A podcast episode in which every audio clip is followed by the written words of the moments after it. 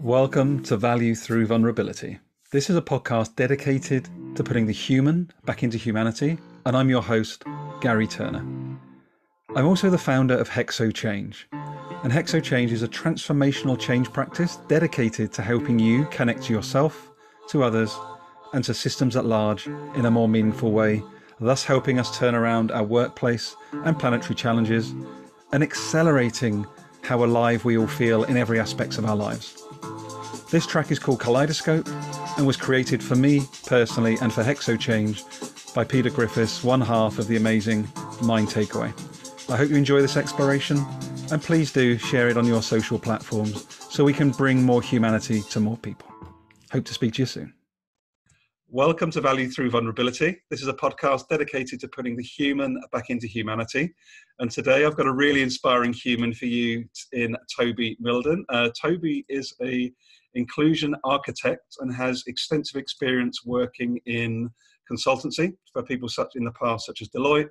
Also works at the BBC and is now independent for the last 12 months. So, welcome to the podcast, Toby. Hey, Gary. Thank you. Thanks for having me. Well, thank you for joining me today. And as we get going, there's another really exciting thing that you've had a new book released um, uh, very recently. So, would you mind maybe just introducing yourself a little bit more extensively for our listeners that are kind enough to join us today? Yeah, so um, I'm Toby and I work with HR directors predominantly and senior business leaders uh, to really help them hardwire diversity and inclusion into their organizations so that it's, be, it's seen as business as usual. I'll be currently working with um, a large media organization, uh, publisher, looking at projects like how do we debias decision making um, and how do they become a, a, a, disability confident employer so that they can attract uh, a, a, wider variety of, of talent into the business. Fantastic. And what, what do you feel in terms of the book coming out? Because I'd love to explore that with you today, which is inclusive growth. What was your inspiration for that, Toby? Where, where did that idea come from? So a lot of the inspiration within my book came from me working in in house uh, at organizations as a, a, diversity and inclusion practitioner. Um, and partly I was, it was looking at what I thought went well in terms of best practice and, and what other organizations should be doing so that diversity and inclusion becomes the, the fabric of the business. Mm-hmm. But equally, I was looking at all of the stuff that was frustrating me and, and really, you know, get, you know, really getting my goat. And as a practitioner, uh, where I thought organizations were making uh, mistakes or missteps in trying to achieve greater inclusion. And I put the two together and I came up with a, a, a framework or a model that helps businesses to implement diversity and inclusion um, based, based on those experiences. Uh, I think that's so powerful. You know, myself as you know a white male, um, you know, unless we understand each other's experience. Yeah, so your experience as Toby, mine as Gary, and the other seven and a half billion people on the planet. That experience part is so important, isn't it?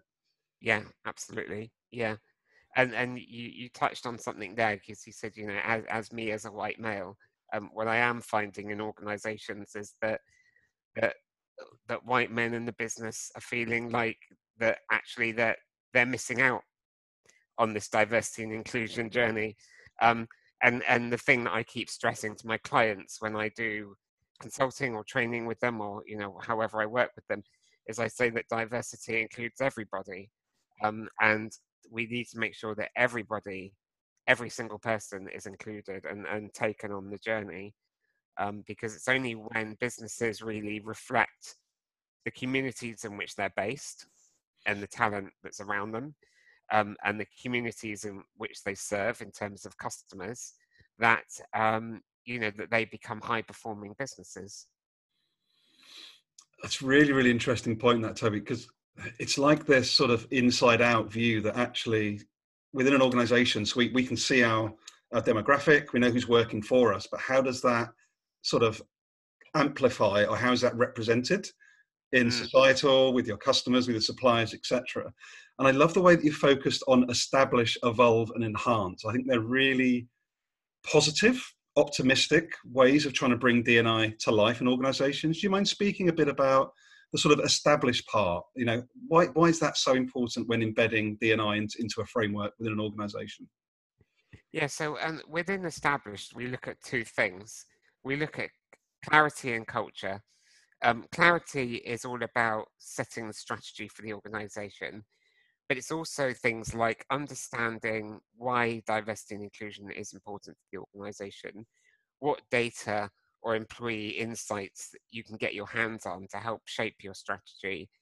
Uh, what three talking points do, do you need to give to your chief executive so that they are able to talk confidently from a podium about why diversity and inclusion is important to the to the organization so we do all of that first to get really get clear on why it's so strategically important to the business and I've called the book Inclusive Growth because I believe that when organizations are inclusive and they are able to attract and retain diverse talent, that they are able to grow. They are better performing businesses.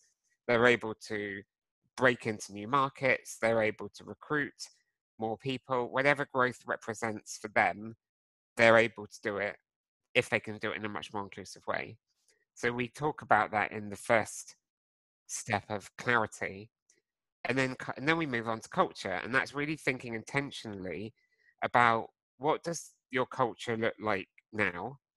How what would a more inclusive culture look like in the future? And what are the practical steps that you need to take to shift your culture from where you are now to where you want to be? Um, and we it's really important that we do those two things right at the beginning in terms of establishing diversity and inclusion, or in, or indeed re-establishing diversity and inclusion in some cases, where an organisation has has started to make lots of inroads in diversity and inclusion, but when they reflect, they think, well, actually, it's not really having the impact that I thought it would make, um, or perhaps we're treating this a bit like a box ticking exercise, and we're not being particularly inclusive in our uh, diversity and inclusion strategy.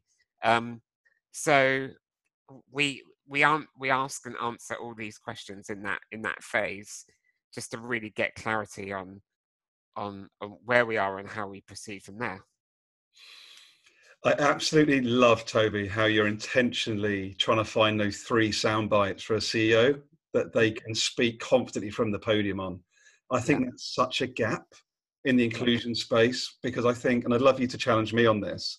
But what I see from my network when I'm in conversation is there's just so much fear because either we're too busy that we don't make intentionally find the time to understand why inclusion matters, or we're too myopically focused on the metrics that we don't make time to understand inclusion why it matters. So to find those sound bites and almost make it easy for that CEO or senior team to lean into this conversation, I think is absolutely genius, Toby. Yeah, and when I talk to my clients, and find out what, what you know what are the things that is you know preventing them from becoming a more inclusive organization.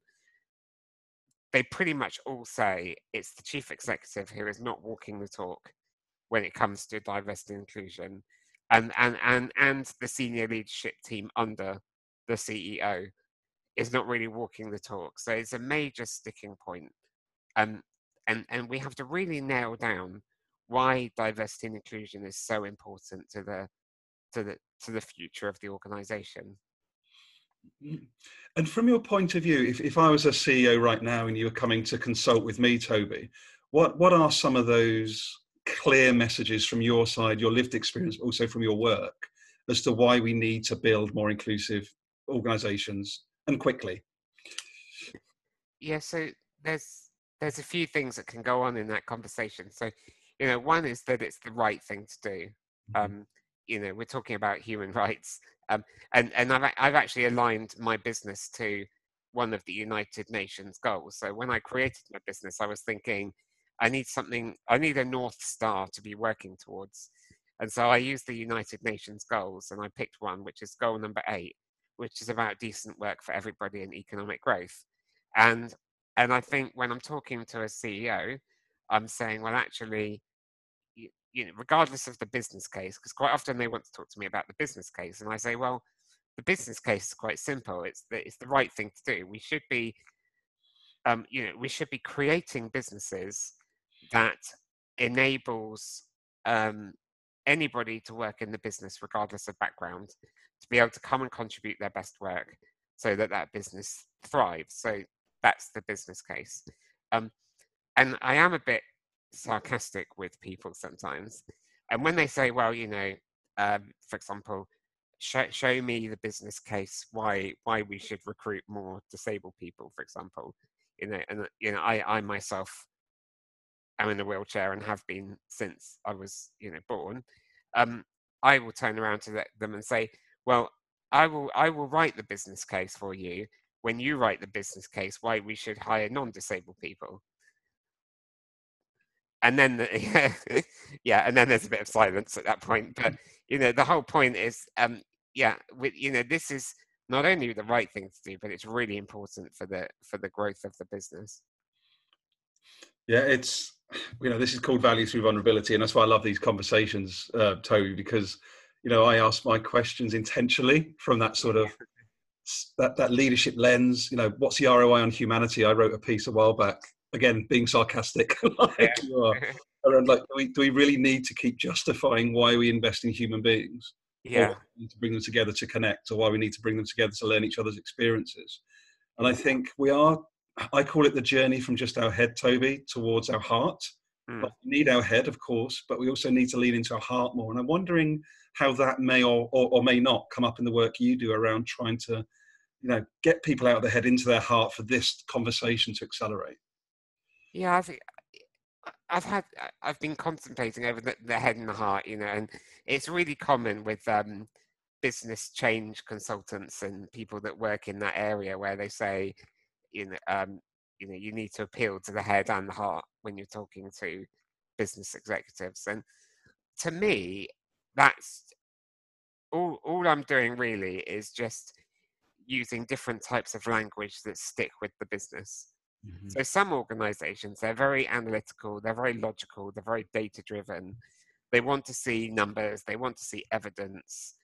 Um, and that's fine. That, that's the culture of that organization to want to see that type of information. Then there's other organizations that are, you know, more appealing to the human side of, of business, where they're saying, well, what does it feel like to work in the organization? You know, what's the employee experience?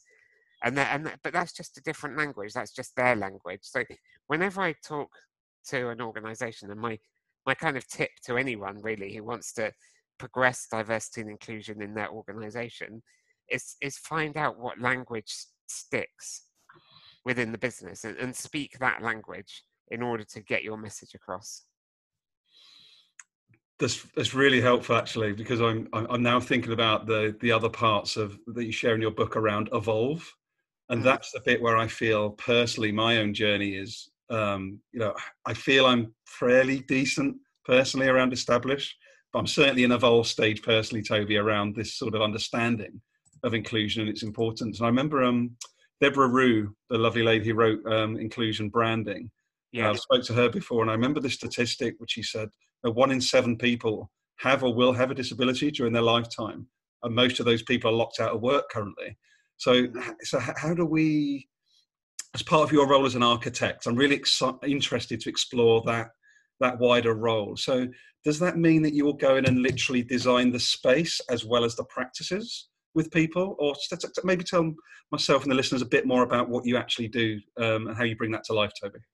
Yeah. So the, the reason why I called myself a diversity and inclusion architect was because I, when I work with my clients, I want to co create something with them. I want to create a solution that's fit for their business.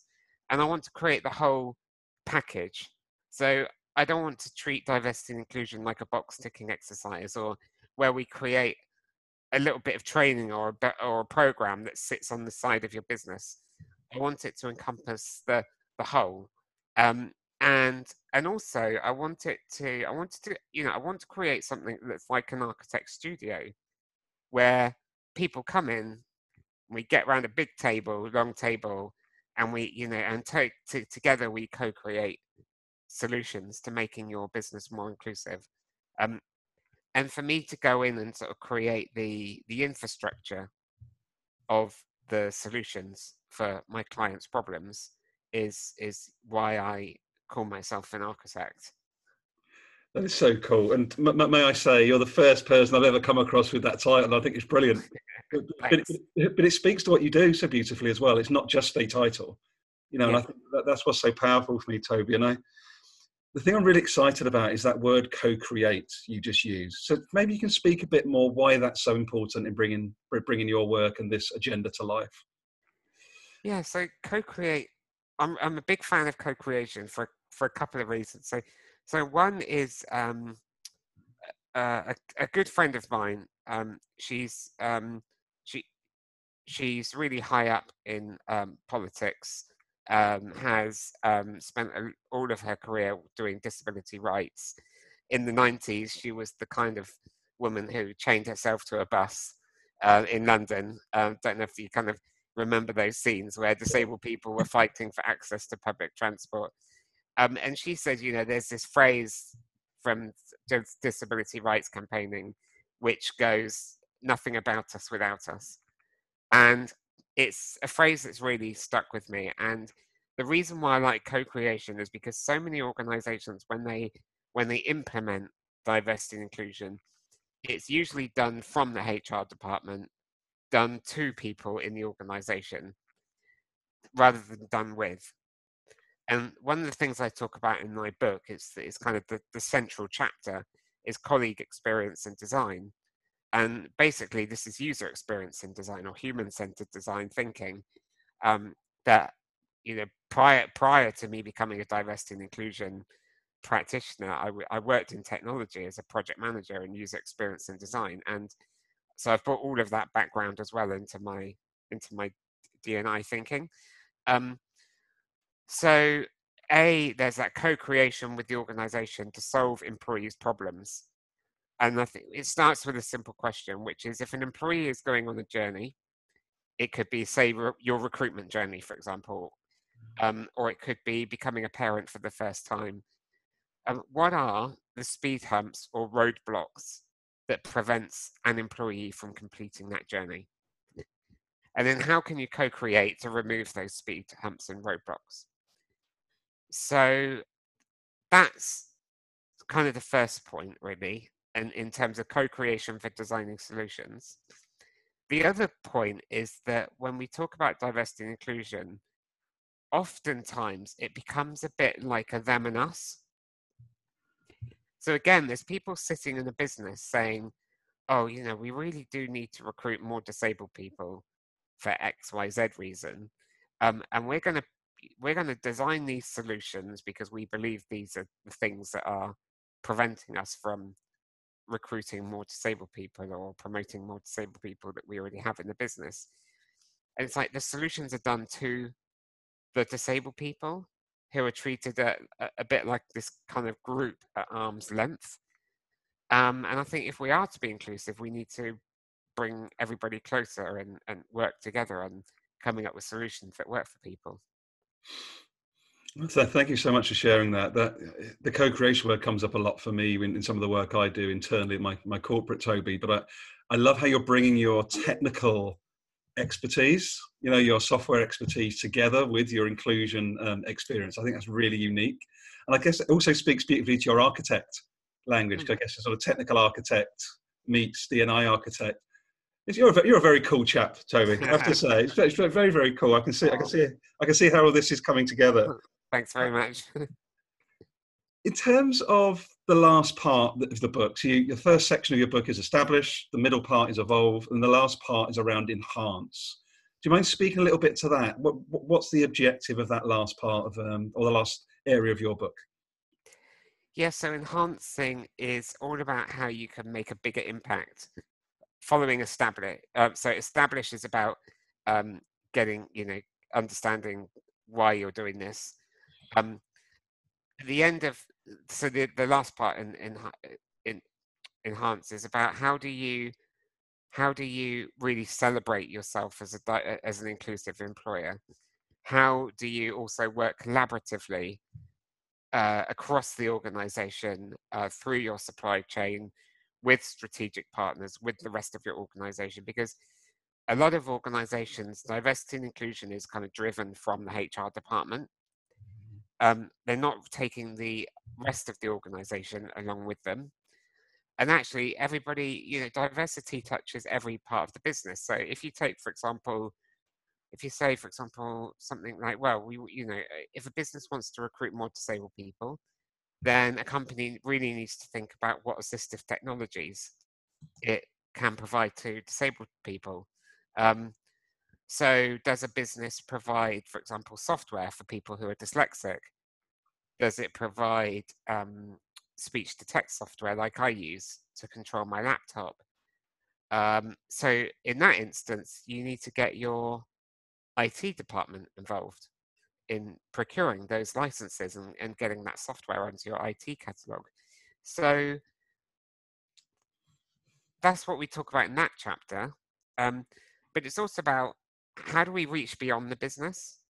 So many organizations, for example, have strategic partners. They might outsource their IT to another company or their finance service desk, or um, if they, you know, if they have front of house staff, receptionists or security people, that might be outsourced to another company.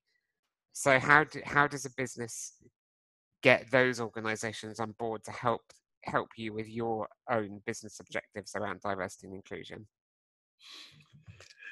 It's so love. I love this sort of bigger system approach that you're focusing on, Toby. So yes, it's, it's inclusion, diversity focused. You're trying to help organisations, you know, help individuals be seen, have the, the you know the rights, their opportunity. But then it's this beautiful vision of actually how do we bring all of these external partners and stakeholders together?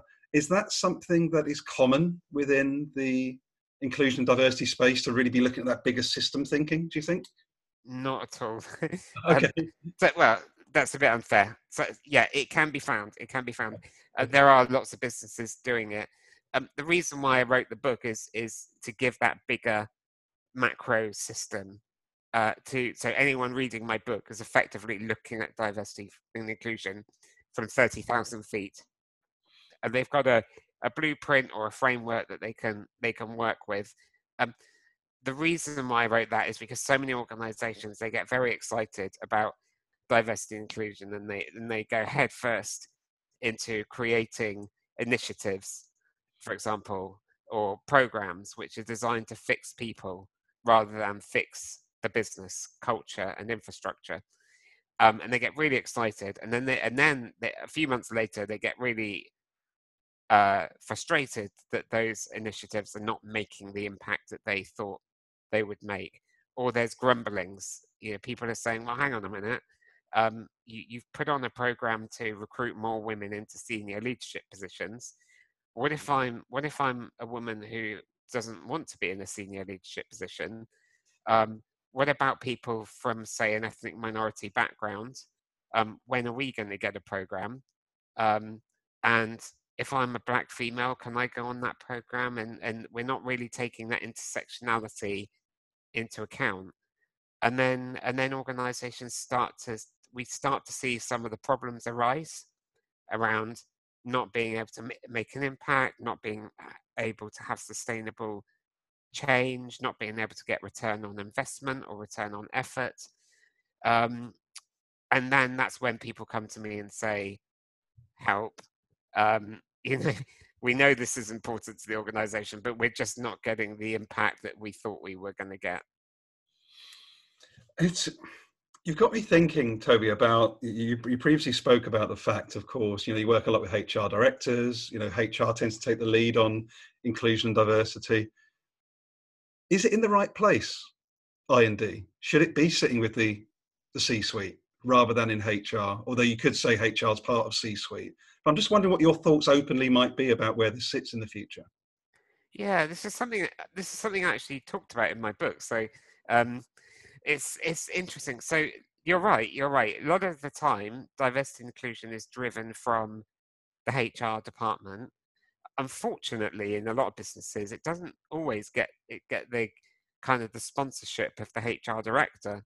It's somebody kind of middle halfway down the HR department that takes on the responsibility and then they wonder why they're not getting the impact because they just they're just not in that position of authority so whilst a lot of businesses have it from the HR department, ideally being sponsored and, and, and proactively driven by a HR director, in my opinion, a, a it should definitely be on the C-suite board. The chief executive should absolutely take personal accountability and responsibility for driving diversity and inclusion.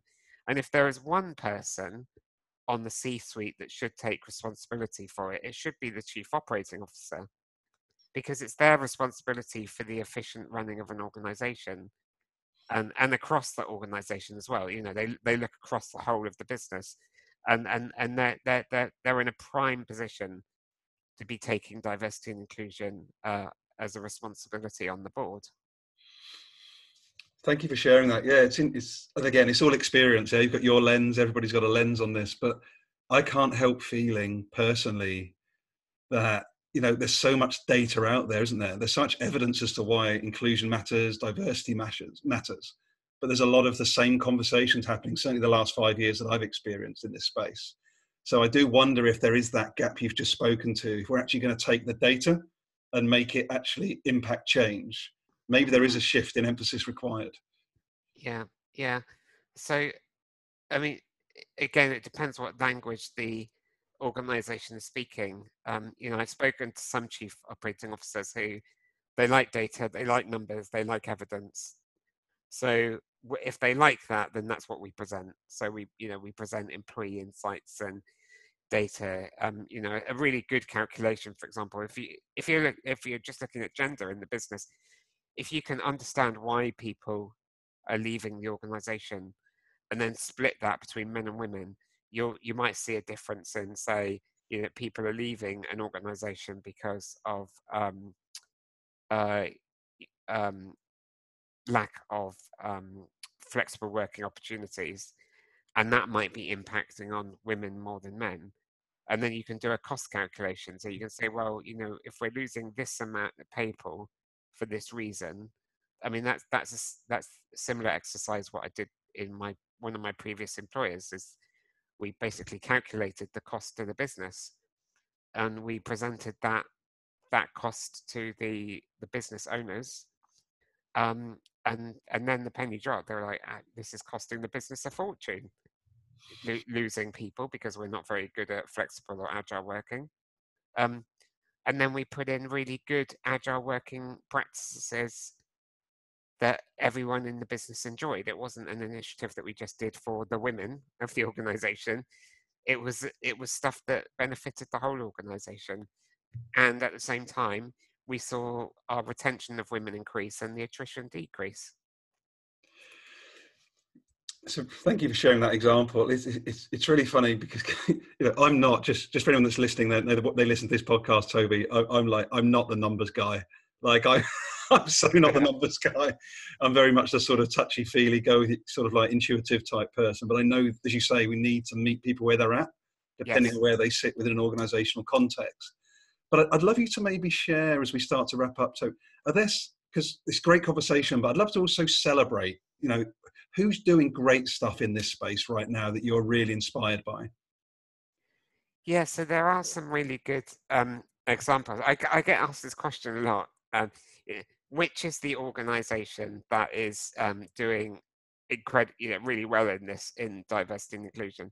And my answer is there is no golden bullet, and there is no one organization that is doing really well. However, there are pockets of um, uh, or there are examples of good practice or best practice all over the place. Um, and some of them I've I managed to feature in my book, which is quite handy for you know being able to sort of give people good examples. But um, we can look at for EY, for example, I interviewed in my book.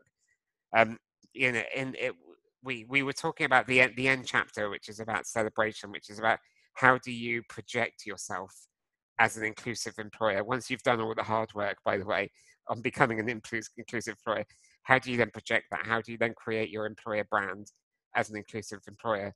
So I interviewed EY as part of that chapter because I was very cynical and I said that a lot of businesses they go for awards and they win awards and they you know they have they're in the press and they have really nice awards evenings and but the following day there are still people in the organization that feel like they don't belong mm-hmm. that it's not a particularly inclusive organization. So I had this conversation with EY, with um, Sally, who's the head of EY in the UK for, um, for D&I. And their strategy over the last 18 months or so has been to focus more on empowering employees to tell their own stories.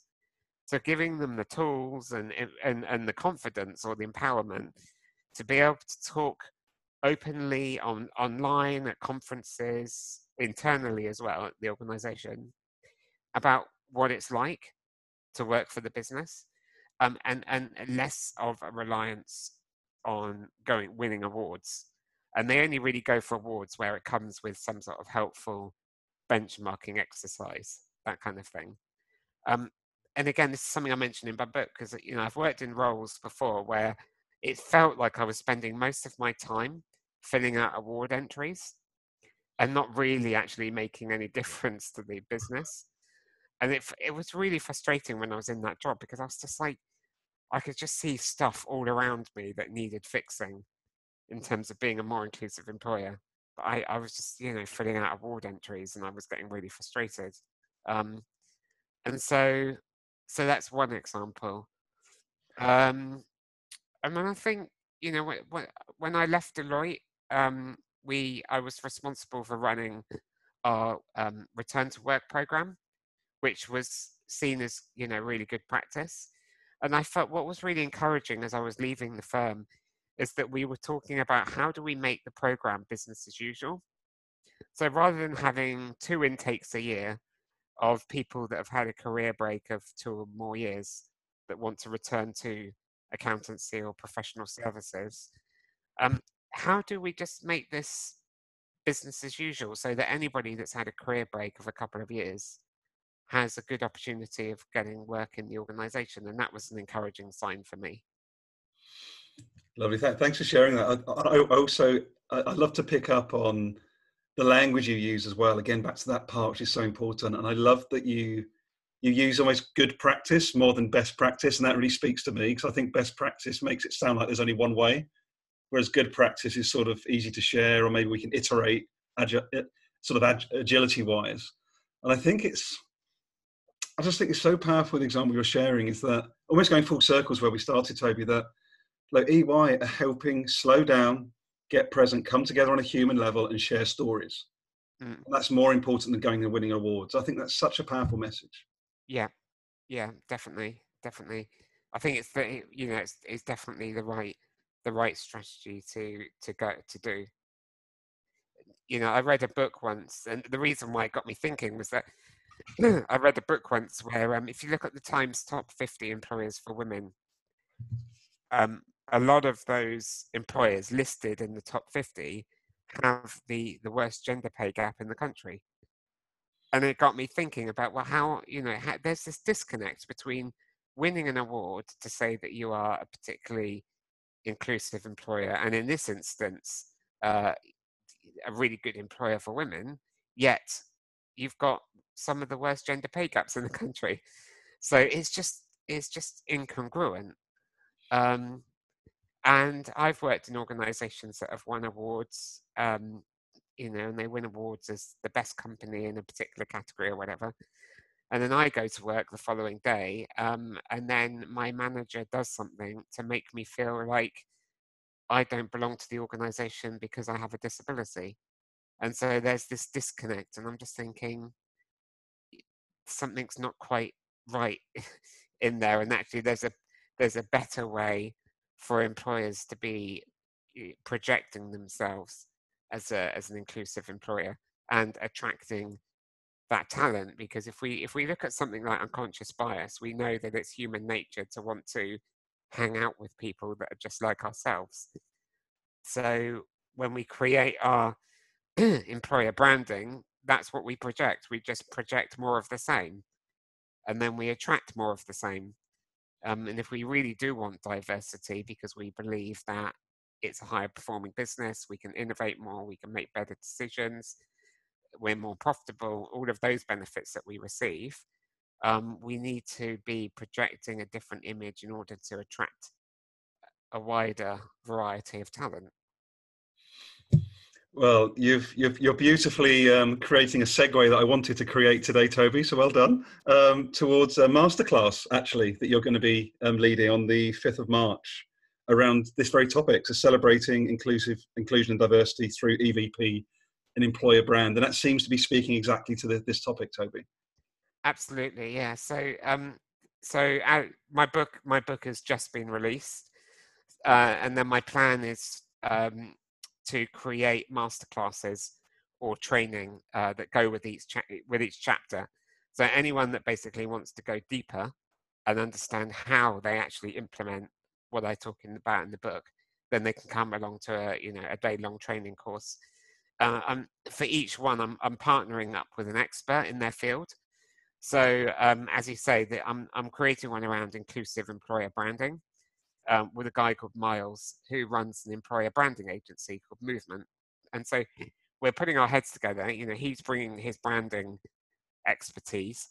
I'm bringing my diversity and inclusion expertise, and we've got this intersection between the two. So hopefully, the idea is that we have a really powerful uh, training day for everybody, um, and we will be talking about you know how is it how do you actually create that inclusive employer brand um, and people will walk away from the training session with with um, with a blueprint for for an inclusive employer brand fantastic um, well, I'm certainly going to be evaluating that myself, Toby. Seriously, so you may well see me at some point in 2020 at one of your events because they, yeah, they, see you. Yeah, sound genuinely really fascinating. I, I think as we look to to sort of close out a lovely conversation today, what are you, what are your hopes for 2020 and beyond? What are you hoping the the book's impact will be? You know, these masterclasses impact will be. What's your sort of your your hopeful vision um, as we move forward?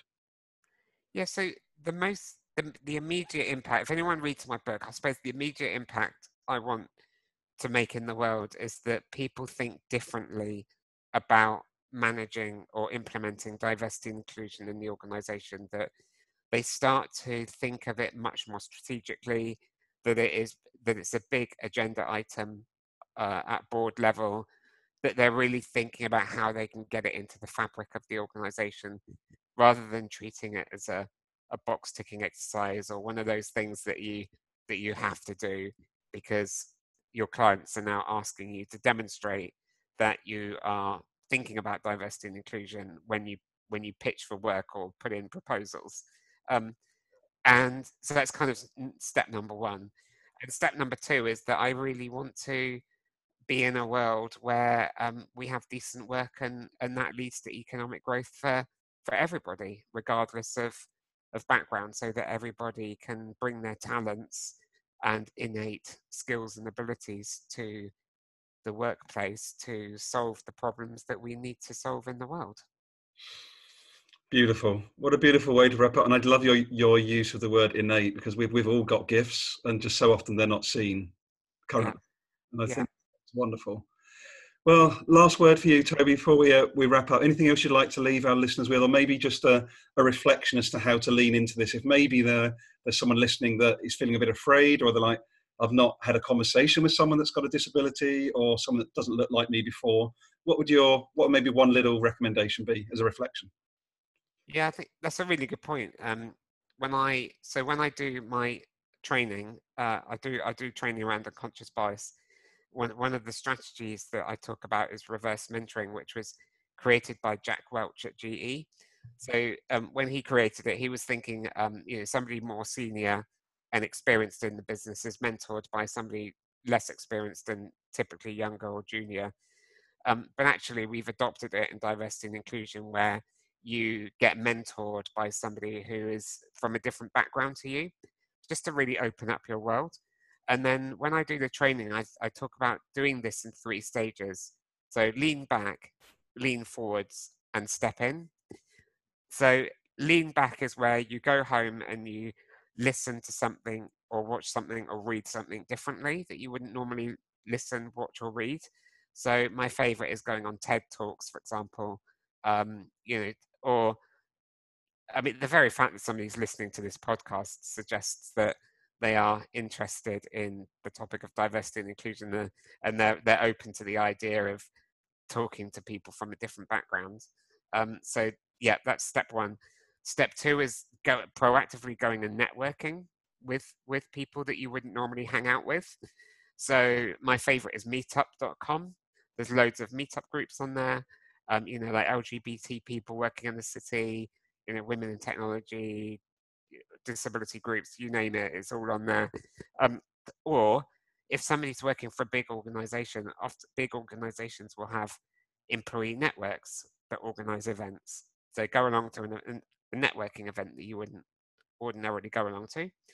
And then this, the th- final one is is um, step in, which is actually go and get yourself a mentor.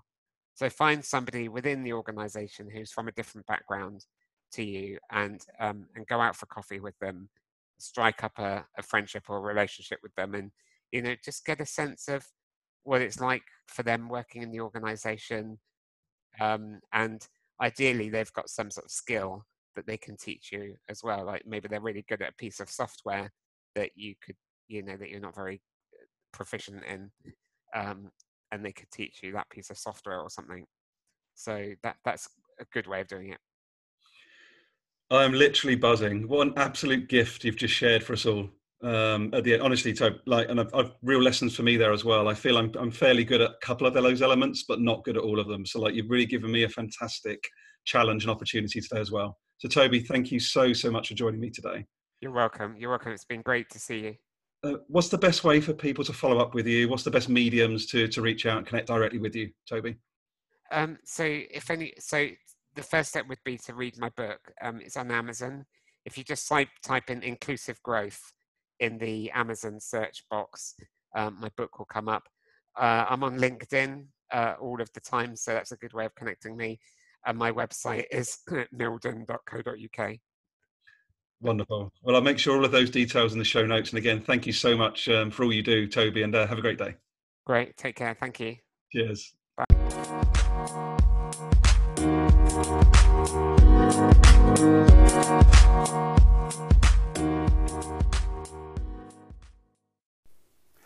Hi there, this is Garry Turner wrapping up this brilliant conversation with Toby Mildon.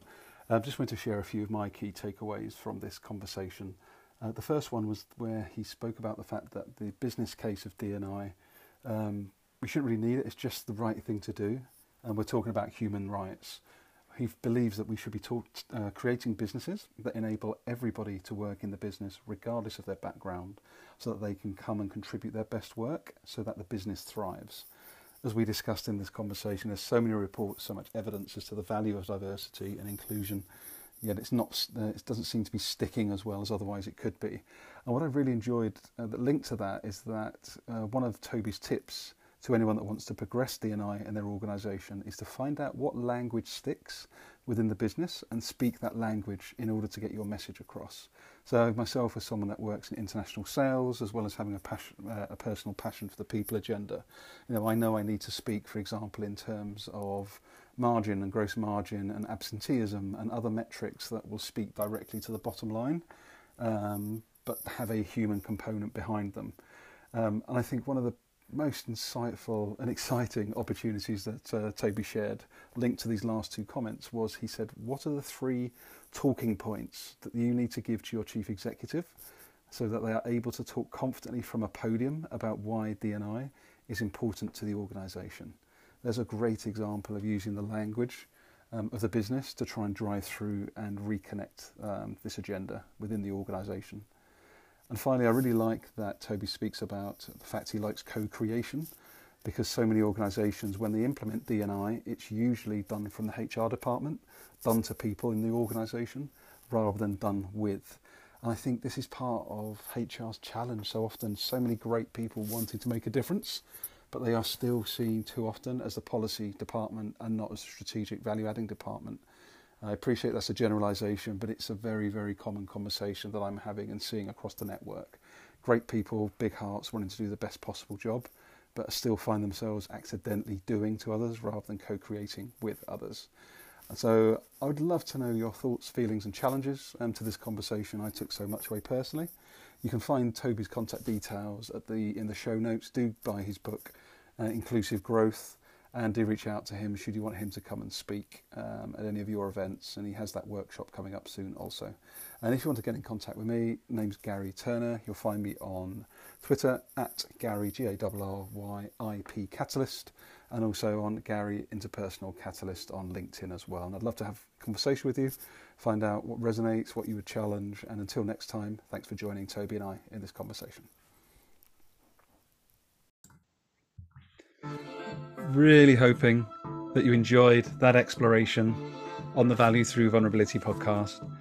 You can find out much more about Hexo Change at hexochange.now.com. That's H E X O change now, one word.com. You can subscribe to a weekly newsletter at that website, which includes information about live stream conversations, further service offerings, blogs, but also our in person events, of which we have multiple each year. So I really hope that you'll join us. Do connect with me, Garry Turner, on LinkedIn, and I really hope to hear from you soon.